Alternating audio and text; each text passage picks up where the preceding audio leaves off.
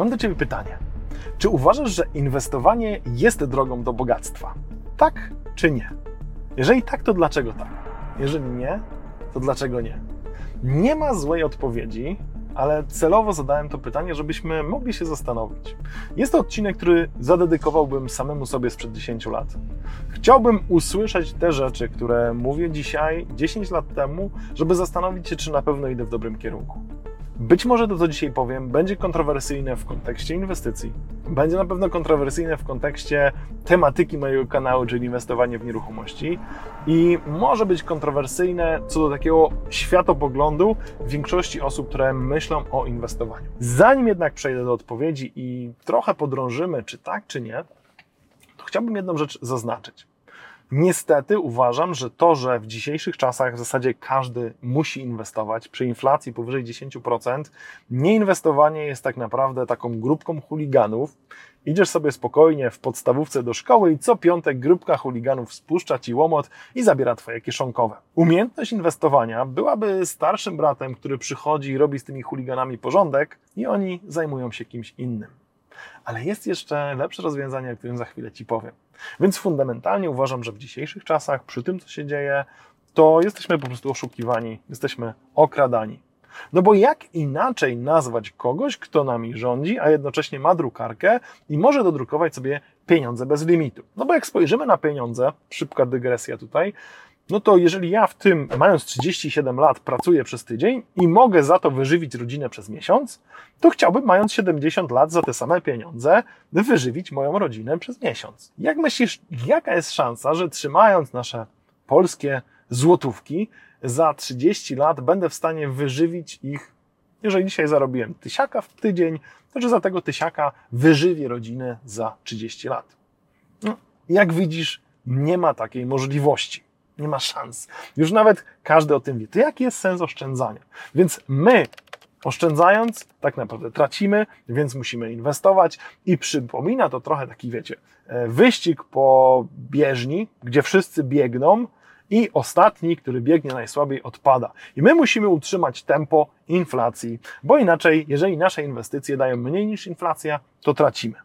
No i właśnie, jeżeli wiemy już, że większość inwestycji będzie nadganiała inflację, może ją trochę przeganiała, to jakie masz oczekiwania w stosunku do inwestowania? Ile chciałbyś zwrotu rocznie? 5% to jest norma? 10% rocznie to jest norma? 20%?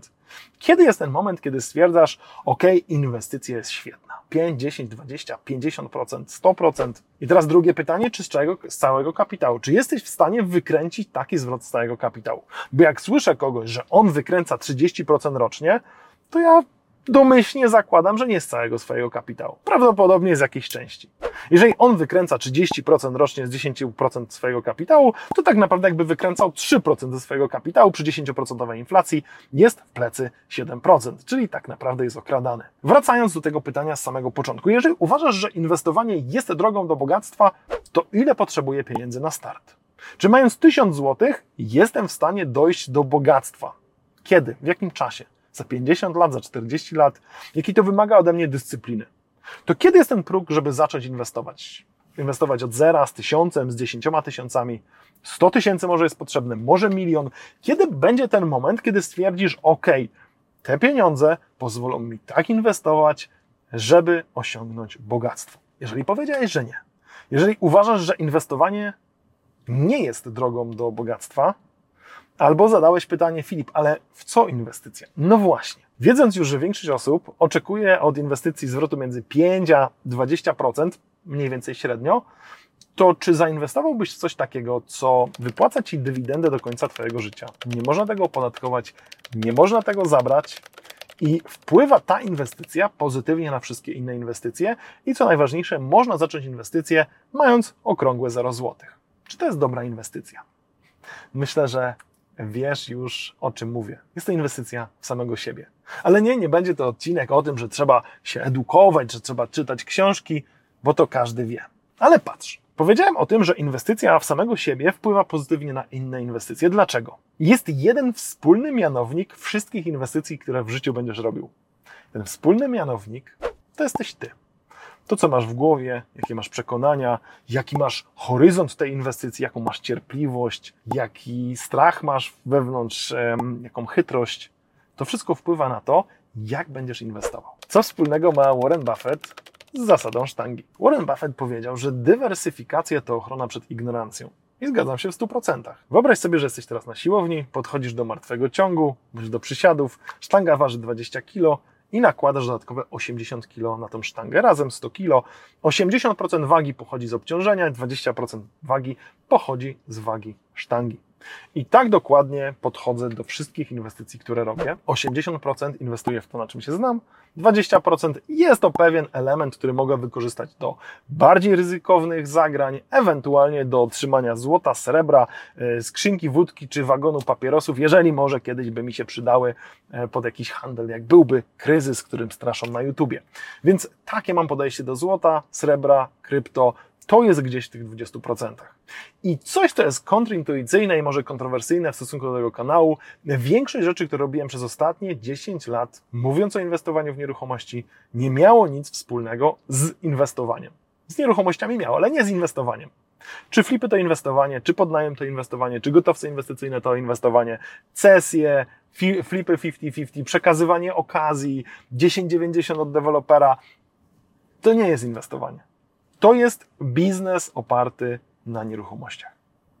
I teraz dlaczego na początku powiedziałem, że chciałbym, żeby ten odcinek był taką wiadomością do Filipa sprzed 10 lat? Zobaczcie na jedną absurdalną rzecz.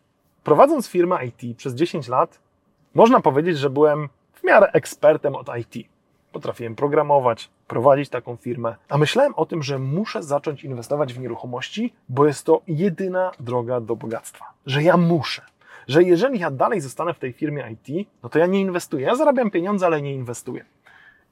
I to było głupie podejście. Bo jeżeli w tamtym czasie zainwestowałbym w siebie, w rozwój, w przemyślenia, w jakieś kursy różnego typu, to może okazałoby się, że ja będę 100 razy lepszym inwestorem w startupy IT, mając już 10 lat doświadczenia, niż zmieniając branżę i jednocześnie jedną nogą będąc w branży IT, a jedną nogą ucząc się dopiero rynku nieruchomości. Ja po 10 latach w rynku nieruchomości wiem, ile nie wiem. Spotykam ludzi, którzy mi mówią o takich rzeczach, że ja mówię, ja pierdzielę, to głowę musiałbym mieć kwadratową trzy razy większą, żeby to wszystko zrozumieć, spamiętać. Bardzo podobnie miałem w IT. Teraz jeżeli ja 10 lat temu przeszedłem w nieruchomości, to ja zaczynałem od zera, konkurując z ludźmi, którzy w nieruchomościach byli te 10 lat, 15 lat, 20 lat, którzy zjedli na tym zęby. Ja musiałem naprawdę mocno nadgonić, żeby zacząć dobrze inwestować w nieruchomości. Co bym zrobił, jeżeli zacząłbym jeszcze raz? Byłbym w tamtej sytuacji. I właśnie jest to kontrowersyjne w stosunku do tego, co mówię, ale raczej nie poszedłbym w kierunku tego, żeby wykręcać niesamowite roli. Dzielić mieszkania na pokoje, przygotowywać mikrokawalerki, żeby aktywnie flipować. Skupiłbym się na tym moim biznesie, który zarabia mi pieniądze, a inwestycje w nieruchomości potraktowałbym bardziej pasywnie. W 100% edukowałbym się, poświęciłbym czas, żeby zrozumieć nieruchomości, żeby wybrać lepsze lokalizacje, żeby poznać ludzi, którzy się tym zajmują, ludzi, którzy mogą mi w tym pomóc, którym mogę zapłacić prowizję za to, żeby oni mi to przygotowali, ale na pewno nie zaczynałbym tego, co zrobiłem wtedy. Czyli zamiast pracować w IT, poszedłem w teren, szukałem mieszkań, rozmawiałem i być może, wiecie, ja potrzebowałem jakiejś takiej ulgi od tego IT, musiałem gdzieś spojrzeć na to z innej perspektywy. I oczywiście to być może jakbym poszedł w IT, zostałbym dalej, inwestowałbym w IT, byłbym w zupełnie innym miejscu. Może w lepszym, może w gorszym. Tego nie wiemy, ale na pewno rozważyłbym taką możliwość, bo wtedy ja nie, nie wiedziałem, że w ogóle mam taką możliwość. Ja myślałem, że ja koniecznie, jeżeli chcę być inwestorem, to muszę inwestować w nieruchomości, cokolwiek w giełdę, tak? Nie przyszło mi przez myśl, że mogę inwestować w to, na czym się znam, czyli w biznes, w rozwój pracowników, lepsze prowadzenie firmy, w inne startupy. W ogóle patrząc na to z tej perspektywy, kupowałbym mieszkania 35, 40, 45 metrów od deweloperów bądź na rynku wtórnym, wynajmowałbym je tak jak stoją, albo ewentualnie lekko odświeżał, może znalazłbym kogoś, kto będzie to za mnie robił, oddawałbym to w zarządzanie i na tym bym się skupił, żeby mieć jak najmniej problemów i jak najmniej wkładać energii właśnie w inwestowanie w nieruchomości. No patrzcie, jeżeli my podchodzimy do inwestycji tak, że ona ma się zwrócić następnego dnia, to to nie jest już inwestycja, bo inwestycja z domysłu jest długoterminowa. Jeżeli ja kupię dzisiaj i sprzedam jutro, to to nie była inwestycja, to był flip, to był handel. Tak samo na giełdzie czy na krypto. Jak ja zaczynam tradeować, dzisiaj kupować, jutro sprzedawać, robić jakieś zagrania, no to ja przestaję być inwestorem długoterminowym, a staję się po prostu traderem. I to jest zupełnie inna umiejętność i musimy sobie powiedzieć, że jeżeli ja przygotowuję flipy robię gotowce, robimy kamienice, przygotowujemy je dla inwestorów, to ja po prostu jestem oparty. Ja po prostu działam w biznesie nieruchomościowym. Ja nie inwestuję. Oczywiście 80% tego, na czym się znam, no to są nieruchomości, więc inwestuję kasę w mieszkania na wynajem. Ale przy okazji zarabiam też pieniądze na nieruchomościach, bo okazało się, że ja w życiu jestem ekstremalnie niecierpliwy. Być może też tak masz. Ja bym w życiu nie wytrzymał, czekając aż mieszkanie za 10 lat mi zarobi, wzrośnie wartości, będzie sobie pracowało przez te 10 lat. Nie wytrzymam tego w życiu. Więc ja się musiałem czymś innym zająć, bo wiedziałem, że ja cierpliwości sobie nie zbuduję. Ale jak zajmę się czymś innym, czyli flipami, gotowcami, całym działaniem operacyjnym w nieruchomościach, to to, że te nieruchomości będą sobie leżały przez najbliższe 10 lat, nie robi mi to różnicy. I myślę, że to jest taki sekret dla osób, które z domysłu są przedsiębiorcze, które z domysłu muszą dużo robić. Skup się albo na inwestowaniu w swój biznes, a jeżeli koniecznie chcesz iść w nieruchomości, możesz, ale też zajmij się tym, żeby codziennie nie sprawdzać, jaka jest wartość tych nieruchomości. One tak szybko nie rosną. Ale przez długi termin, jak o nich zapomnisz, przez 15 lat sobie będą rosły na wartości, to za te 15 lat powiesz, to była dobra decyzja. Podsumowując grubą krechą, jakie inwestycje daje mi najwięcej zarobić? Po pierwsze, inwestowanie w samego siebie, w umiejętności. Po drugie, we własne biznesy, także z biznesem gotowcowo-flipowym. A dopiero trzecia rzecz to są te nieruchomości, które sobie leżą przez 10 lat, ale niech one sobie jeszcze poleżą 10-15 i może się okazać, że kiedyś powiem, że najlepszą inwestycją była inwestycja w samego siebie, w drugiej kolejności nieruchomości, a w trzeciej kolejności biznesy. Koniecznie daj znać, jakie masz przemyślenia. Mam nadzieję, że ten odcinek był otwieraczem oczu i myślę, że mimo tego, że trochę zniechęciłem do działania aktywnego w nieruchomościach, to uważam, że nieruchomości powinny być elementem składowym każdego sensownego portfela i nie inwestowanie w nieruchomości. I nie, inwestowanie nie jest drogą do bogactwa, ale każdy bogaty inwestuje. To jest ta różnica. Dzięki za obejrzenie. Daj znać w komentarzu, co sądzisz. Cześć.